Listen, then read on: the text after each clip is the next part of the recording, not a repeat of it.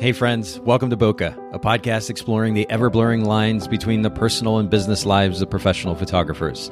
This is your host, Nathan Holritz, and I'm happy that you can join me today in connecting with photographers and entrepreneurs as we discuss photography, business, and oh, yeah, that sometimes messy thing that we call life. This podcast it's brought to you by Photographers Edit, custom image editing for the wedding and portrait photographer. Just visit photographersedit.com. All right, Bokeh Podcast listeners, thanks so much for joining us today. And I'm happy to have with me my, my new friends, Michael and Melissa Mc, McManus. Is that the correct pronunciation, Michael? Melissa? Yeah. Okay. Yes. I guess that would probably be a good question to ask before we start recording. But no, that, I, I like the raw element of actually getting to know some of our guests on air with my listeners. So this is really, really good. And we're going to actually kind of go personal, go to the personal side of things here in just a little bit. But uh, I, we always get started with something that we call the aha moment. And this way, those who are listening in, if, if they only have time to listen in for a few minutes, they still take something away from the podcast episode. But the aha moment is very simply the biggest or hardest lesson that you may have learned as photography business owners so far. What comes to mind when you think of that? I'll, I'll take this one. I would say for us, it was the realization that you have to be really selfish when it comes to your business uh, and I'll explain that a bit. Uh, early on, when we got started, we focused uh, doing everything for our clients and potential clients, and really sacrificed a lot of you know what made us happiest and, and what we would prefer to do and how we'd prefer to do it. You know, we book any couple. We even use shot lists, which most people cringe when they hear that. you know, so just everything we could, and it, even though it was important for us during that time because it was just kind of getting our life together and, and we had newborns at the time and you know it was a necessity but you know probably i'd say like four or five years ago we weren't fully fulfilled with what we were doing. So we we knew we needed to change some things. And basically we just kind of took all those things we weren't happy with and just flipped them on the other side. So uh, the main things that we changed were we only started showing and sharing work that we love to create. Uh, we started limiting how many weddings we shot each year. So before we were doing 40, 45 weddings, and then we decided, okay, let's let's just bring that down to 35. Which then, it, kind of because of that, we raised our prices, and then we had an associate as well because then for the clients or couples who came in who couldn't kind of have the budget for us, we would be able to kind of push that over to our associates and then obviously once we hit our goal of 35, we'd stop booking. And then probably the biggest thing that we did is we started saying no to people. so, you know, if, if, we didn't feel that the couple was a good fit, um, or think that, you know, we just didn't really want to hang out with them for their wedding day, we would, you know, just. That sounds so horrible. It sounds horrible. No, it, it, it, does, but like. I totally get it. Yeah, like the reality of it is that of all the vendors uh, outside of videography, obviously, you know, we're within the whole day and and they should want to be able to hang out with with their photographers. And i think it should be the other way around because for us and maybe it's because we're parents too if if i'm going to spend time away from my kids uh, it's going to be worth it. So i'm i'm not going to kind of take the sacrifice and go through a pain in the ass day where i'm going to be treated badly and this and that when i know i could be with my kids or I could wait for that next couple to come along that really is a good fit. Absolutely. I think a lot of people this is kind of where, you know, they mess up in a way where they just they constantly say yes to everyone. And I mean, I don't know Nathan if you've ever felt or experienced the burnout. Um, but when you're saying yes to things that, you know, otherwise you don't really want to say yes to, you're going to eventually get to the point where you're just you're not fulfilled and you're not happy. So i think it's really important to follow your heart and you know if you're meeting with a client and you know your gut's kind of telling you like they're they're not the right fit for you it's okay to follow that instinct and you know refer them to other people that you feel would be a good fit for them. For us doing that it is we've been very fulfilled for the last you know, six, seven years that we've been creating and documenting weddings. I think that really helped when we change that. And I and I'm glad that we're touching on this. This is really big because uh, it's actually been a consistent theme on the podcast. This idea, I mean, it's it's a cliche term in our industries. I think, are beginning to to be, be that, which is intentionality or being intentional in the way that you build your business model and ultimately run your business. But it's so absolutely important that you, first of all, clearly define the direction that you want to go. Something that I refer to as the big picture view. But be really, really clear about that. And then that direction enables you to be able to filter out those things that don't fit your business model, don't fit your your life model for that matter, and mm-hmm. ultimately you minimize burnout. You create more freedom, more flexibility for yourselves, for your family in this case, and um, you're just a happier business owner at the end of the day. So this is really, really important. Yeah, right. And, and I think that people sense that. You know, like when when we're doing interviews or meetings, whatever you want to call it, with clients, there's it's so it's so much easier than it used to be. And like we're not worried about booking anymore. We don't we just want to make sure it's a really good fit and that we're all comfortable and we just want to have a good time. And at you know worst case scenario if it's not a good fit we have a whole list of great vendors that we can send them to.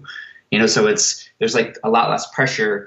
And and that was the interesting thing also and like melissa would communicate with couple before they come in and they would know that you know, if it's not a good fit, then we won't move forward with them. She said it in a much sweeter way, which is why she does that email.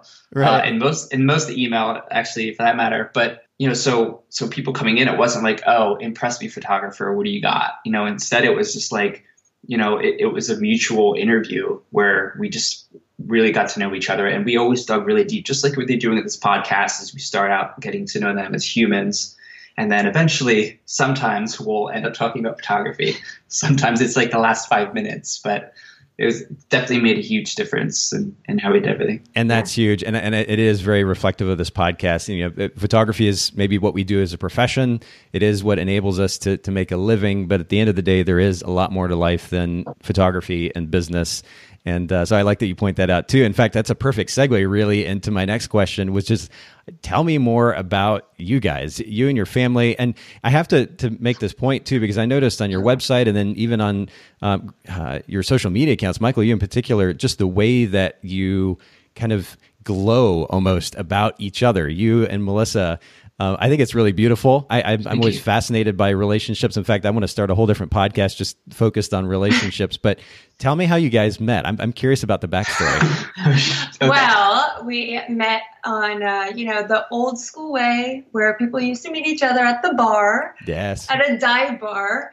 But no, you can tell this story. Yeah. You tell them. so, oh, I can't believe we're telling this. So we uh, we used to work at the same company called Nutrisystem. It was like the weight loss company. Yeah. So I was in sales and Melissa was in counseling, and my sales team was going out to celebrate one of the team members' birthdays, and uh, we worked at three thirty the midnight shift. Uh, so it was just after midnight, and I go to this little bar, uh, and I'm like, I, I don't want to be there. I don't even I didn't even drink at this time. I was like, I'm a team player, so I go and there's no one there but us. There's probably 12 of us. And I'm just like waiting to leave so it's not inappropriate. And all of a sudden, like the, the door opens and then like Melissa comes walking through and it's, it was like a, like a slow motion, uh, like, like, like light should have been behind lighting her up and then wind blowing her hair. But it was just like, it hit me and I was just like, I need to talk to this, this girl. Like, she's just so beautiful. And I love it. And I, and so then uh, I immediately started drinking. So he didn't drink before he. So I, I, literally started drinking. Is there a correlation there that that should be concerning? I don't know. Everything's gotten better in my life though, so I don't think it's that big of a deal. But yeah, so it's so then I approached her and we started talking, hit off, and ended up closing out the bar. And then this was where we have conflicting uh, views on how the night ended because I was I only had two beers, but I was buzz pretty hard. and and we were like in the parking lot and I, I knew she had lived in Philly, which is where I lived, and we were out in the burbs and I but I didn't know where I was. So I was like, All right, goodbye, have a great night, it's a great meeting. And then I like went up to her car real quick and I'm like, Hey, can I follow you home? And she's, she's like, uh, sure, that's okay. I'm like, I'm just, I'm really nervous. I'm like, I don't know where I'm at. It's okay. And I start walking back to my car and I'm like, oh crap, I don't have money for the toll. So then I go back to her and I'm like, "Can I borrow 65 cents for the toll?"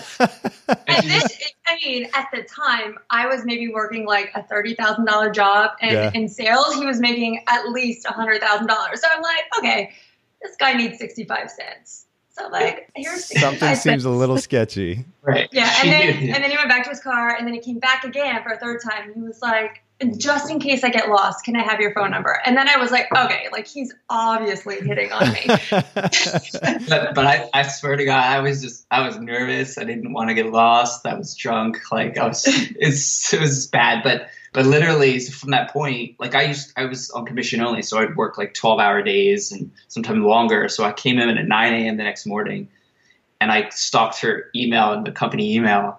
I shot her an email. and It was just like it's so great to meet you. We talked about photography that night, and I was like, "Hey, maybe I'll show you my portfolio." And like, and that's that's the line from a photographer. Yeah. that- that's and it worked but you know so i i just you know just made a little email to her and then she responded we ended up seeing each other that night and then it was probably almost a year from that point that we actually spent a day apart yeah, we just like completely hit it off, and like I moved to Philadelphia because I got out of a really bad relationship. I'm like, I'm just gonna do me. I'm not gonna get involved with any man. And literally, I met him on the third day that I moved down there. I'm like, oh, seriously?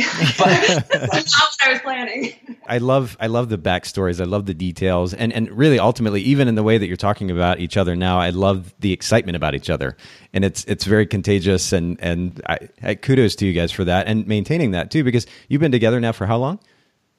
Ten years. 100 years no 10 years it's Well, a like Well, 10 years, it doesn't really sound like that long, but then when you say, you know, we've been together for a decade, then it's like, wow. then it feels a little bit so different. old? Yeah. well, really, it's it's a wonderful example and an inspiring example, and and I, I appreciate you sharing that backstory. And you have twins as well. Tell us about your kids. yeah our daughters are uh, 10 years old Mhm. almost 11 ava and bella are their names and they're just like sweet creative smart funny just amazing little humans and they it's I, I believe it's because of them that that we are who we are today and that we've achieved so much is because they're they're our purpose and and they're just yeah we're just soaking up everything we can with them they're yeah, incredible they're really awesome little people. That's really, really so cool. I, I literally just posted something this morning about my my son. He's 16. My daughter is 12. Uh, but I, I posted today specifically about my son and and how much I continue to learn from him. Uh, and it's it's humbling, but then exciting at the same time to look at somebody who you know has not even he's lived maybe about a third of my life, and yet he is able to set an example for uh, actually a third of my life. That that would make me really um, way older than I actually am. Maybe half my life. Um, Math wasn't my subject either. I got to do my math. Yeah, but but in all seriousness, it just that I can learn from him that he's setting already setting a, an example for me and his discipline and his consistency and his empathy.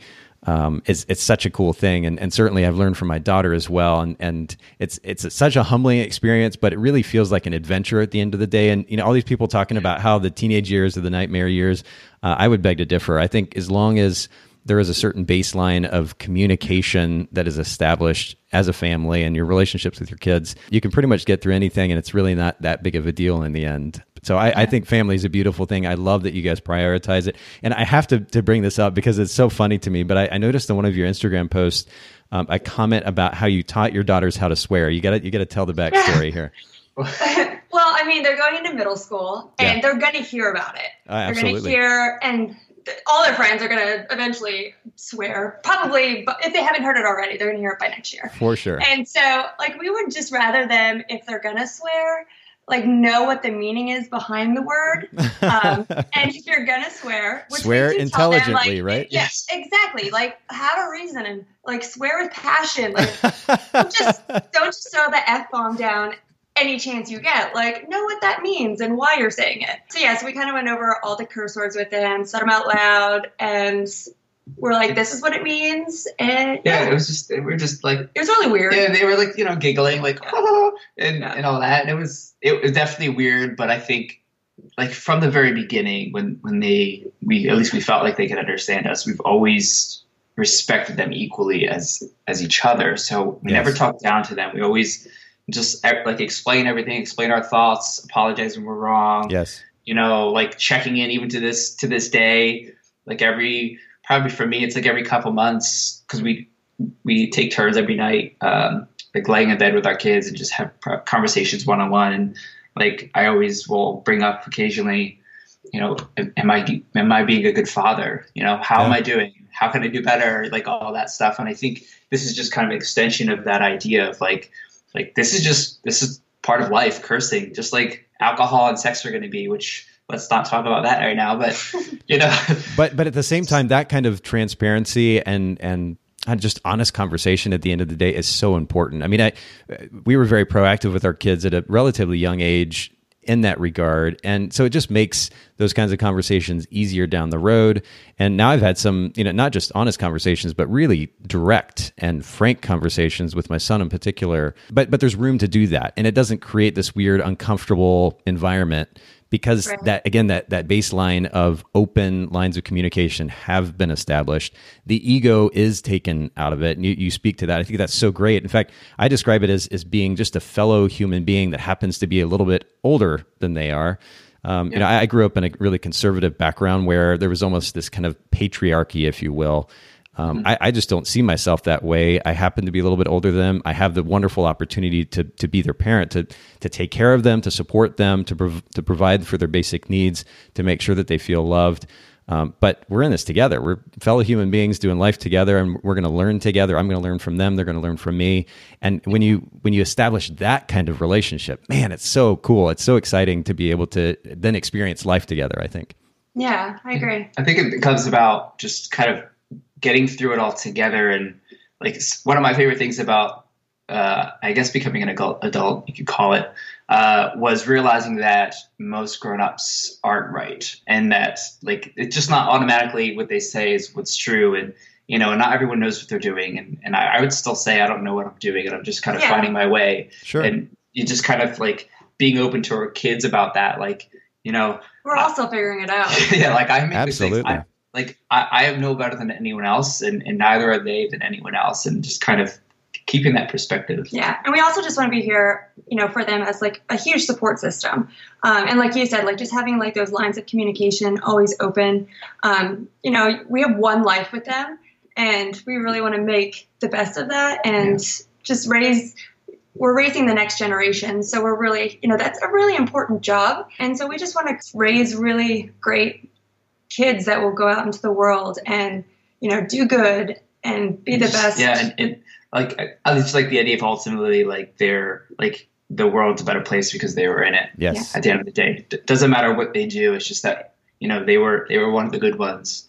Absolutely, there there couldn't really be a better, I think, summation of being a, a, a good parent than that. And um, so uh, this is, I love, I love being on the same page with with our guests, especially when it comes to to topics like this. It's it's a beautiful example again for our listeners, whether they have kids or not. At the end of the day, we're just fellow human beings trying to do this life thing together, and yeah. the, the least that we can do is is be there for each other, support each other, realize we're not better than than the other person um, and and uh, you know we this is again it's a great example for everyone involved. So I love yeah. this. How do how do you guys spend your free time together? What does that look like?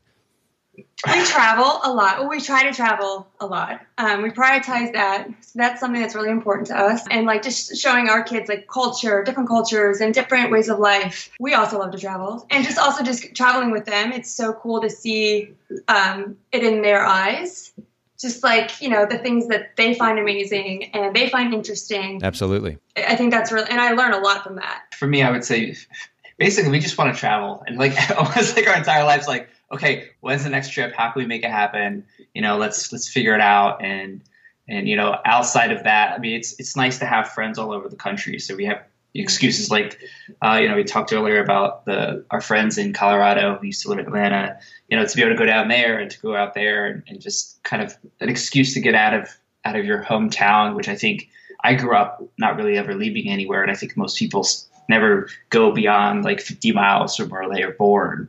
So I think once we started travel traveling ourselves, it opened up our minds, and I know it's going to be the same for our kids, where you not only do you get to see that there's so much more opportunity and and so much more beauty out there but it's also like a really good perspective uh, to gain of as Americans, it doesn't matter how much you're struggling now, there's a good chance you're still richer than 80% of the world. Yes. Like it's it's just mind-boggling if you dig into those numbers how fortunate we are and even even the ones here who are don't have the best it's still um, it's still a gift it's so true. Perspective and perspective really does make a massive difference in the process of a, of a kid growing up. I mean, I there, there, was a lot of perspective that I didn't gain until even I was, you know, 30, 31, 32, mm-hmm. or even a bit older. And um, I, am trying to, to share as much of that perspective that I didn't gain until that age with my kids now, so that by the time they leave um, the house at 18, 20, 22, 24, um, that they are steps ahead of me, even way ahead of me when I was mm-hmm. at that age. Because then, uh, to your earlier point, they'll be able to lend a lot more to the world, and I think life will ultimately be a lot less stressful and more enjoyable for them too. So, yeah, travel yeah. travel is huge. I grew up in, in um, Japan actually, so being in a different country also lent a different perspective, and I'm hoping to bring some of that to them. We actually.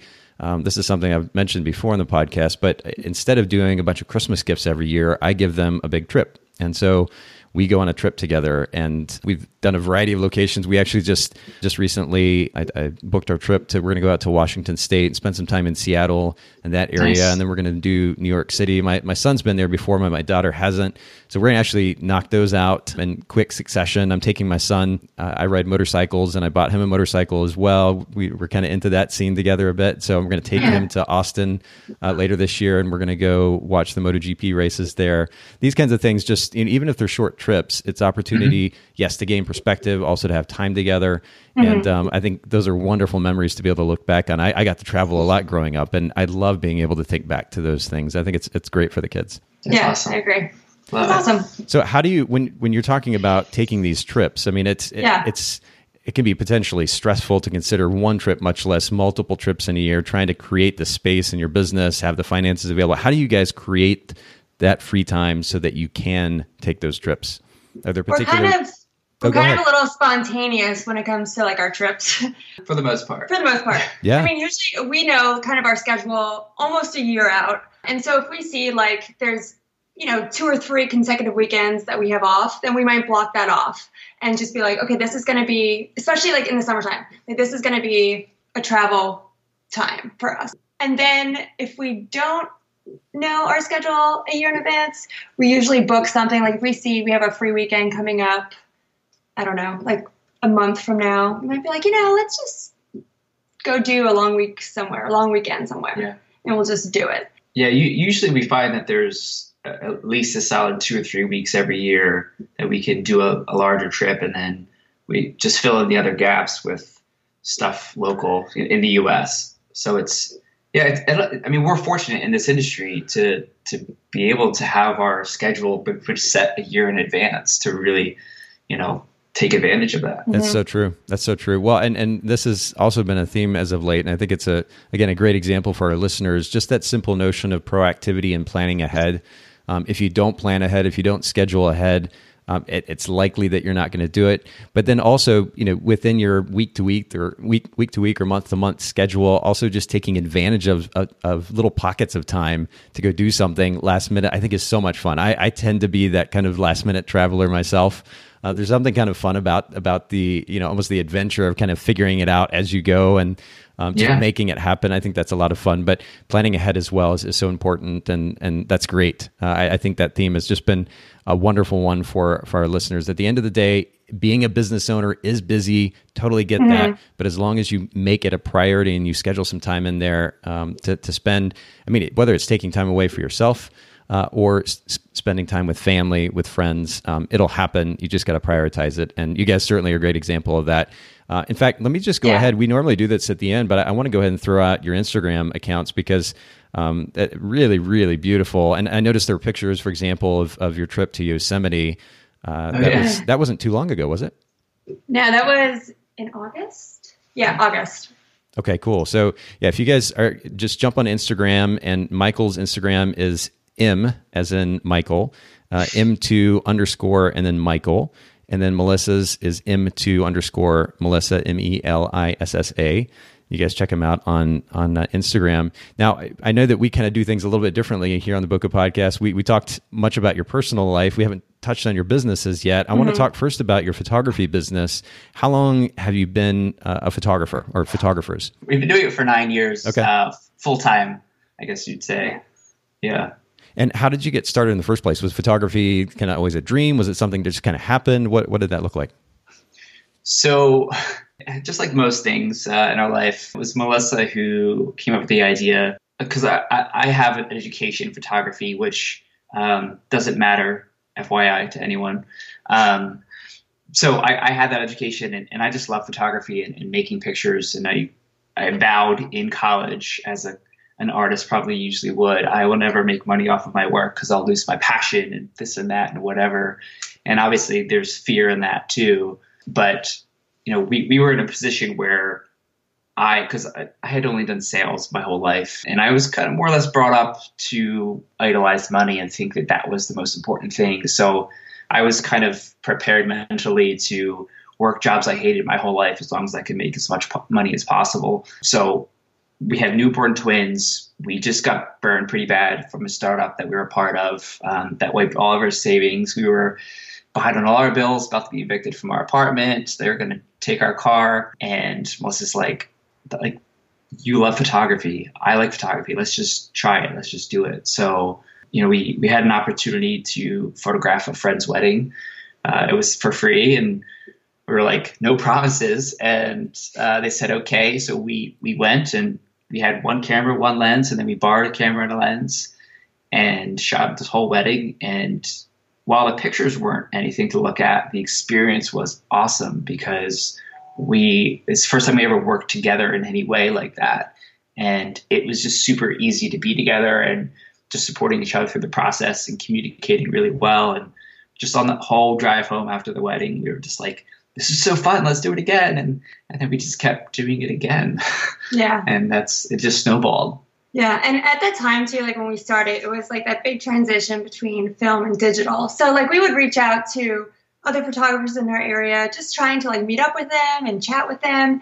And I feel like community has really changed a lot, especially in our market. Now we have a really great photography community here, but back then, like nine years ago, it wasn't that open. Um, everyone was kind of well, not everyone. Most people were still very guarded. Right, right. And so we really it was a, a huge trial and error for us. We just tried things out because we didn't know like if this was like standard in photography business or whatever. And we just kind of just went forth in like what we felt we wanted to do. And we always put like so much passion behind the experience that we give to our couples. Um, and that from day one has always just been our focus. Um, and I feel like now I will say that that was probably the best thing that we ever did was just always just putting that time into the experience for our couples. And that's that's yet again a, a, great segue into my next question, which has to do with the idea of brand position or what sets your brand apart from those in your market. Would you say that's the thing? How do you actually differentiate yourself from the other photographers? And you guys are shooting weddings primarily, is that right?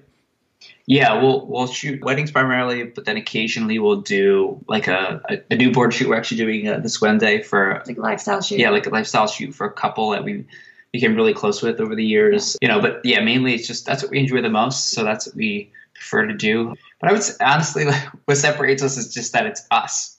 Like it's not about you know us trying to portray anything else besides like, hey, we're just going to be open and vulnerable, and we're not perfect, but we love what we do and we just want to tell your story and make it really easy for you to work with us. And I think that's the thing that I think right away, because once people meet with us, then like I think our closing ratio is like 99% if we wow. do a meeting because we it's only at that point it's budget that's ever the issue.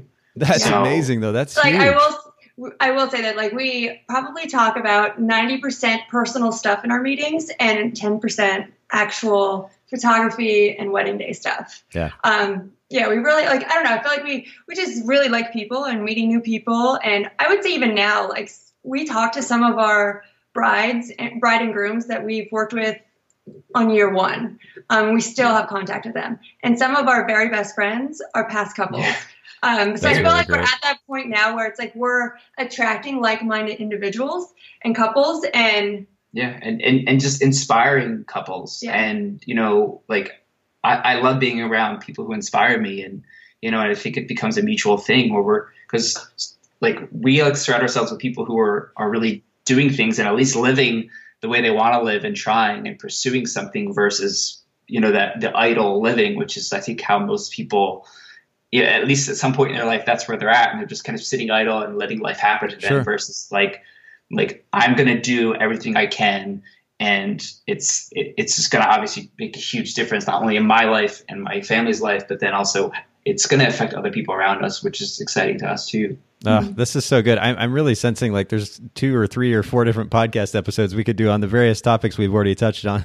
this is really, really great stuff. But we'll we'll kind of keep moving through for now. What what is your um, it- and this is really kind of on the nerdy side, but it- you're you're. So what is a, a piece of favorite camera gear, camera body lens, a camera bag, maybe some other accessory? Like what what's a favorite piece of gear in your camera bag? I just recently purchased the D850 and I love that camera. You know, I actually just heard that or read that that um, the D850, or because of the D850, that Nikon actually outsold Canon in December, which is a really incredible statistic to hear. I can believe it. Yeah, I mean, it took me like four months to get the camera. It's been on back order forever, but still worth the wait. Such a great camera. I love it. What do you Yeah. like about it? I feel confident shooting at 12,800 ISO Wow. Wow. and not like second thinking it. Like I just do it and the files are still really amazing. Yeah, and the and the focus system is Yeah, the a- focus a, system big is really improvement great, on the yeah. 750s, which is what I still shoot with. Okay. And and I'll just my favorite feature ever is that the quality button is on the complete opposite side of the ISO button. Is Ah. right? Wow. Right. Well, it's- So yeah, the, the placement of the, the ISO and the quality button were next to each other on the back of Yeah. a, lot, a lot of Nikons where we would randomly, because we're not thinking when we're moving our fingers on the camera, we would change the quality from raw Oh no! JPEG. Yeah, So it removed it from the back, which just is so nice to not worry about. yeah. For me, I'm just like, oh, this is amazing. It's little Yeah. things. I shot I shot Nikon for over a decade, and, and I love the ergonomics. But yeah, a placement of those two buttons together not the best idea. So that's that's good that they've made that switch. So Yeah. this is your photography business, and again, we we probably could create multiple episodes just about that. But you've got a couple of other ventures as well. You've got a photo booth company, which we're going to dive into in a little bit more detail, and you also have a nonprofit. Can you share just briefly about each of those? Sure. I'll talk about the nonprofit first. Let's see, it was probably five years ago or so that we started this. But essentially, I, I had an idea for you know this nonprofit that would kind of fix a few things that I wasn't super happy about when it came to nonprofits, and and part of that also stemmed because when we had very little and we struggled, you know, week to week.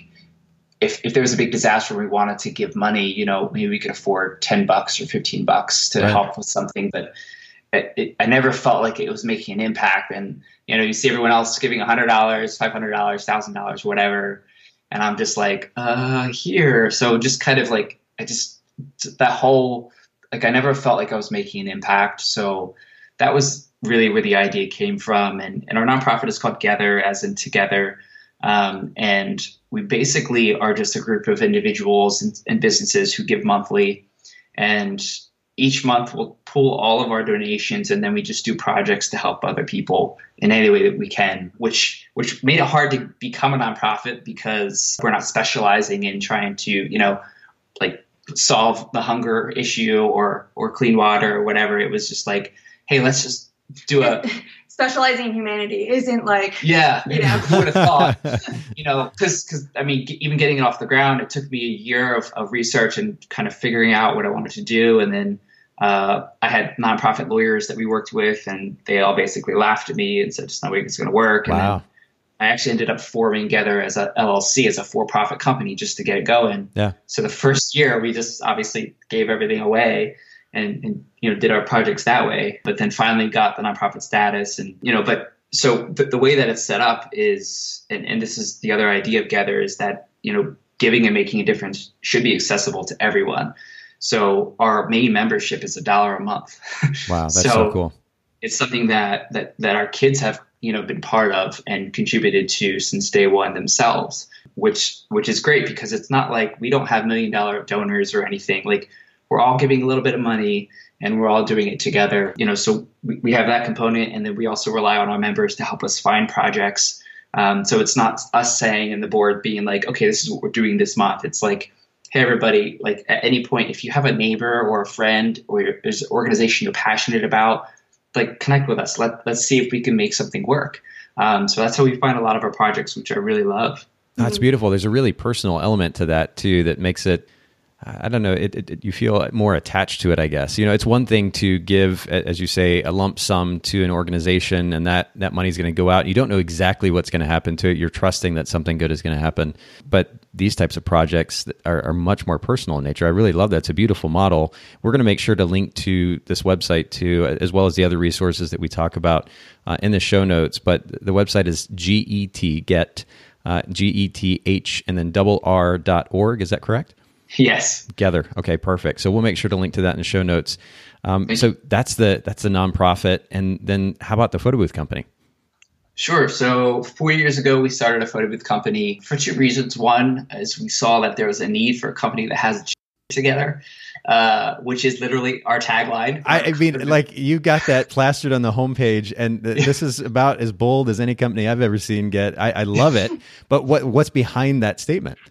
It's so I mean, this is before we had any company, so we would be at weddings where they'd have photo booths, and you know the the booth itself was in shambles, and you know it was more DIY and just crappy, and the presentation was bad, and the attendants wouldn't like communicate with any of the guests. The prints would be horrible, the lighting sucked, like it was just all, and, and like we just have like this beautiful event, and and and you know the the high end product we're we're providing to our clients, and then you just see this broken experience. So then I thought uh, we could probably do this. And then Melissa said, sure, give it, give it a try. so then, you know, she like, she definitely uh, controlled the, the, branding experience for, for M2, our photography studio. And that's obviously very much about us personally. But then she let me kind of run rampant with the photo booth company. and, and, and my thought was that, you know, it's going to be a high end experience, but it's just not like like we just want to have an edge and we like yeah. people either love us from the beginning or they hate us and will never visit with us and that's okay. I love that polarization effect. I think that's great. Did you come up with that tagline michael or was it you melissa?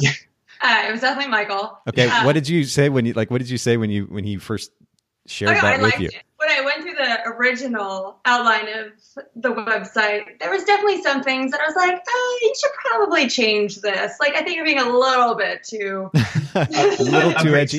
yeah, yeah. The other reason we actually started it is because we knew that it would be a, an opportunity for us as we grew that business to shoot less weddings. Yes. Therefore, give us more time with our kids, which is what we care about most.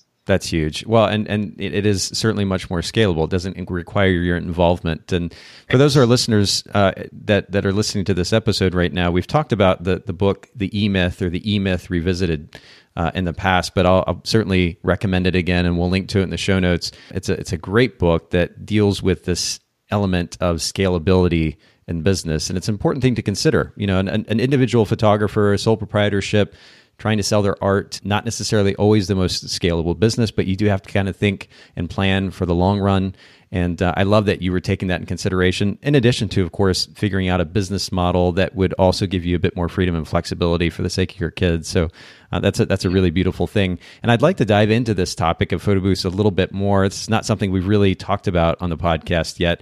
Um, and maybe let's just start with why does a photo booth even matter? If a photographer's like, you know what, I'm my what is important to me is to sell my art. I'm an artist. I'm a one-off, and the last thing that I want is to incorporate some photo booth and, and make it some kind of game. This is my art that I'm selling. Why why does a photo booth matter to a photography business? I mean, for for us, it's it's just a it's a natural segue as a business on its own. But then it's I look at it as just a, it's another experience you're providing.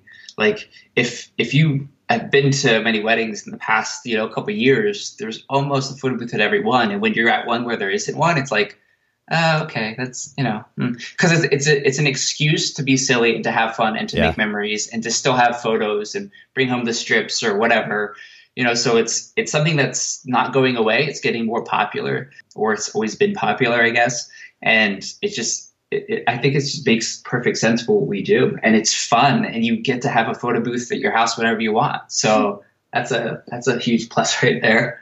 And it does it does give photographers an opportunity to generate a little bit of passive income, right? Yes, on the income part, but the passive part it, that that takes a little while Sure. because it's not, and that's the biggest downfall. Usually, I think I find with photo booth companies that are even run by individuals and that's their sole businesses. They're not actually treating it like a business and trying to grow it, and that's where you know the the e myth comes into play. That book is like it doesn't matter who you are, even if you're not in business, read it because it'll help you understand what a business actually is and how it works. And there's this, it just yeah, Well, I, I I like that. I like that you're clarifying, though. It does take some work up front. It's not like that's just going to be a, a business generating passive income off the bat. You actually have to take some time and effort and energy, throw that into it, and develop a system that actually enables that. It's it's not just a matter of uh, this kind of Right. magic pill, if you will, for passive Right. income. But uh, th- that's and that's really a great point. What are maybe a couple of ways, just based on your experience, having run this photo booth business, what are a couple of ways that you've seen photographers misuse photo booths? I like to look at kind of the negative side, at least to begin with, and we'll talk about ways that they can better use it. Sure. I, I mean, just kind of, I think the idea that photographers don't usually treat that side of their business the same as their photography business. Interesting. You know, like it's it's almost like, hey, you have some extra cash. Let me just get a cheap booth and like I'll get my my cousin to run it. And it's like, yeah, it's a small investment up front, but you're not you're not putting in the effort that you need to get it off running. Because I think it's a lot harder. The there's more competition, at least in our market, for photo booths than there are wedding photographers. And there's a lot of wedding photographers. Mhm. So There's only like 689 pages on Google. Right. Oh, wow. So so so you know for for the photo booth, it's like you know it's just it's a baby. Like you have to nourish it, and it, the only way it's going to do anything is if you put in that time and effort. And you know you mentioned systems and all that. We're still perfecting our systems four years in. You know, I think it was a couple years ago I learned the term. I think it's pronounced kaizen, which is like a Japanese word for always improving, where it's like you just kind of keep perfecting and, and simplifying and, and making it easier for you and your back end and for your attendants and for your designer and for your clients. Like it's it's an endless process, but I think that's the difference between where we're at now and where a lot of people end up because we've we've bought photo booths from, from photographers who couldn't make it work. They're like, just take this from me. And now we have those partnerships with them where they just hire us directly or they send their clients to us and we give them referral fees. Wow. Okay. So, and this is actually, I mean, it's not just applicable to the idea of running a photo booth, really to running a photo business in general. The reality at the end of the day, as much as we may have started the business for the sake of art, or uh, I've, I've said this multiple times now on the podcast before, but um, I, I sheepishly will admit that when I started my photography business, the, the most appealing thing about starting the business, outside of kind of doing something different than I'd originally planned, or that maybe even my parents wanted me to, um, was the the great camera gear. Like I was excited to go s- to buy a fancy camera, and that was that was motivation. That was my impetus. But at at the end of the day, if if we're going to actually do this and make a living at it, we have to truly treat it like a business. And you know, to your point earlier too, it's it's not necessary to go get a degree. But there are plenty of great books out there. That the, the mm-hmm. education necessary to, to run a good business is either free or relatively inexpensive, and we have to make a concerted effort at, at that. Um, you know, we've talked about a number of books before in the podcast. The E Myth is certainly a, a great start in, in that direction, but not treating a photo booth business like an actual business. This would be one of the ways that there is a bit of a shortcoming in those photo booth businesses, and that's that's an interesting point in perspective. Would you? Is, is there another kind of misstep that ph- photographers are taking with their photo booths? Yeah, I, mean, I would say it kind of goes hand in hand, which is just hiring and training good people. You know, like like hi, finding good people is really hard, and then you know, like we had horrible training in the beginning, and we're again we're still perfecting it and working on it, but we've come such a long way and realized how important it is that people are prepared. Because if you've ever run a photo booth, because something can go wrong, it, it will go wrong, and you know, to be able to have them calmly and effectively take care of the issue without anything crazy happening and you know just again to kind of handle that side of it but then the good people side of it it's like when they're out there like every one of our attendants at one of our events they're the face of the company. They they're representing us and they're this is how we feed our kids. Yeah, so yeah. and i communicate that to to our attendants. We have like eight of them right now and it's just like we're just a family family business. We just like we, we care about them we pay them really well highest in, in the area and we give them bonuses every quarter and like we, we do all these things to just make it really fun and easy and, and worth it for them but be, they're they're everything to us because without them there is no business. So I think it's just investing in the people that you're hiring. That's great. And you know, I, I, was thinking too as you were speaking there, what what's really ultimately what will help with both of these these elements that you mentioned, not maybe necessarily treating that photo booth business like a business, um, and then of course a, a really important element, which is hiring the right people, or you know, the downfall, of course, being not hiring the right people. It helps to begin with to have, as we were talking about at the very beginning of our conversation, a really clear picture of what what the purpose of the business even is. That will enable you to be able to come up with the model that will drive it, and then that will also help you be really clear about the kind of people that need to run it. And I think that's really important. Can you speak just very briefly to maybe the approach that you take to hiring the people for your photo booth business? Sure. I mean, outside of just getting the the resume, then we do a, a video chat, um, and then if I feel good about that, and they kind of check off all the requirements that I think they should have, and I just ultimately have a good feeling about it, then we'll do I'll, I'll do a paid in person training, and before they even get there, I actually send them a, a training video. So they watch training video, then we do in person, and then from that point, it, there's a definitive answer because they're still getting paid for that time. So I don't feel comfortable if they don't. There's still an opportunity to back out. Yeah. And then from that point, we do we'll do at least one kind of tag along, I guess you could call it, where they'll go and they'll walk an event with an attendant, and then they can do as many of those as they need to get comfortable. Um, and then from there, we just kind of wean them into doing their own events. That's really great. Well, this may play into my my next question, which is what is the process? For those listening in who maybe have not gotten started with a photo booth yet they're really curious about your brand. They'd love to know how to implement that in their business. Can you walk our listeners through just briefly how to at least begin going about the process of adding that side of their business uh, to their photo business? Sure. I think I think the first thing you need to do is have a goal with it because if it's like, oh, I just want more money, it's like, oh, how much and, and why? Yes. Um, it's hard to achieve a goal if you haven't set one. So, so true. I think it's it's kind of figuring that part out and then have have a number goal. I think super important. So for us, our goal has been doubling our numbers every year. Wow. So we went from 14 events our first year. This past year we did 160. So we've we've been fortunate enough to be able to hit those numbers but it's because those are our goals and we work really hard to do it. But once you have that idea, then you start researching for a booth because there's probably 50 really great booths out there that you could find. So find one that does what you want, looks you know cool, like the way you want it to. It takes good fit photos at least, and then buy it, learn it, study it, try to try to use it so much that it starts failing and you can figure out how to fix it because uh, that's stuff that you're going to have to teach your attendants. And then from that point, assuming that the photographer is going to add it in with their photography company, then you just add in the information to your website and your your packaging, and obviously that way you're as leads are coming in and you have your existing client base, you send that information so they actually know that you have it because you can't sell something they don't know you have.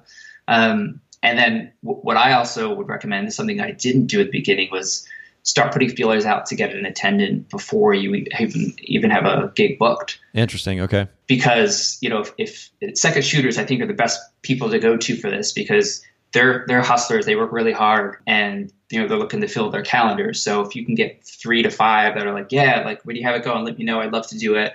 So then at least like you're like, okay, I have my first event next month. Then you reach out and you connect with them and find out who you have versus just freaking out because you're like, the hell am I going to do? Yeah. Because it's a good chance it's going to be the wedding you're photographing, so you can't actually go and do it yourself. You you mentioned updating their packaging to include the photo booth. Is there is there something or maybe a, uh, two or three different things that photographers should consider as they're incorporating that into their packaging and, and marketing? Maybe kind of do's or don'ts that they should keep in mind as they go about that process.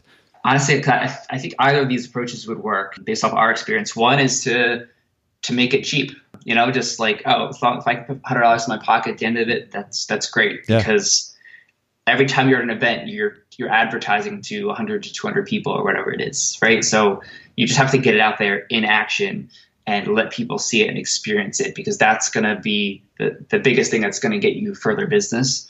And the other side of it is, you know, package it really nicely. Like get a beautiful booth, like put together really nice you know, uh, packages uh, like wording, communication, super important, and go high end with it. And then this, I mean, for us, we offer the best booth, and the best experience available. So our prices reflect that, and we communicate that to our clients, and we are able to book at these higher rates because of that.